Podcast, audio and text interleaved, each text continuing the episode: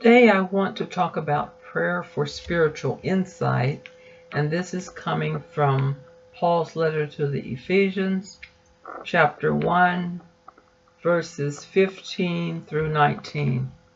This is why, since I heard about your faith in the Lord and your love for all the saints, I never stop giving thanks for you as I remember you in my prayers.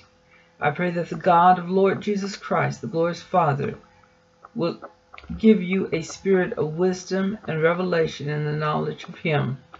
I pray that the eyes of your heart may be enlightened, that you may know what is the hope of His calling, what are the glorious riches of His inheritance among the saints, and what is the immeasurable greatness of His power to us who believe, according to the working of His vast strength. In our sin, sometimes we fall short, and we also hurt others or may be guilty of misleading others.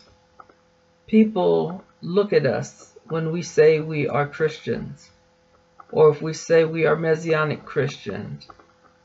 People look at us to see our behavior and whether it's indicative of the will of God.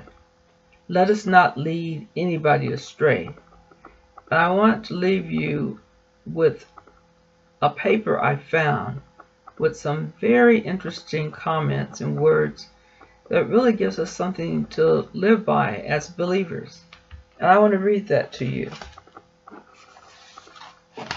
The author is unknown. I do not take credit for this, but I wish I would have written it. It's very good.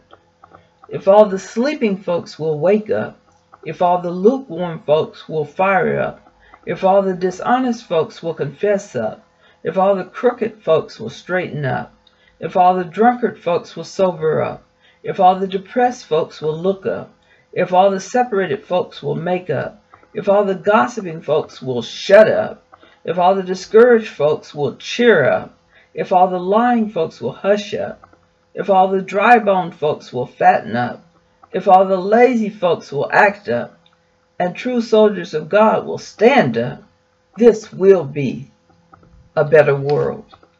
Thank you for tuning in. And today, this is The Inquisitor, brought to you by Dr. Tanya Renee Lee.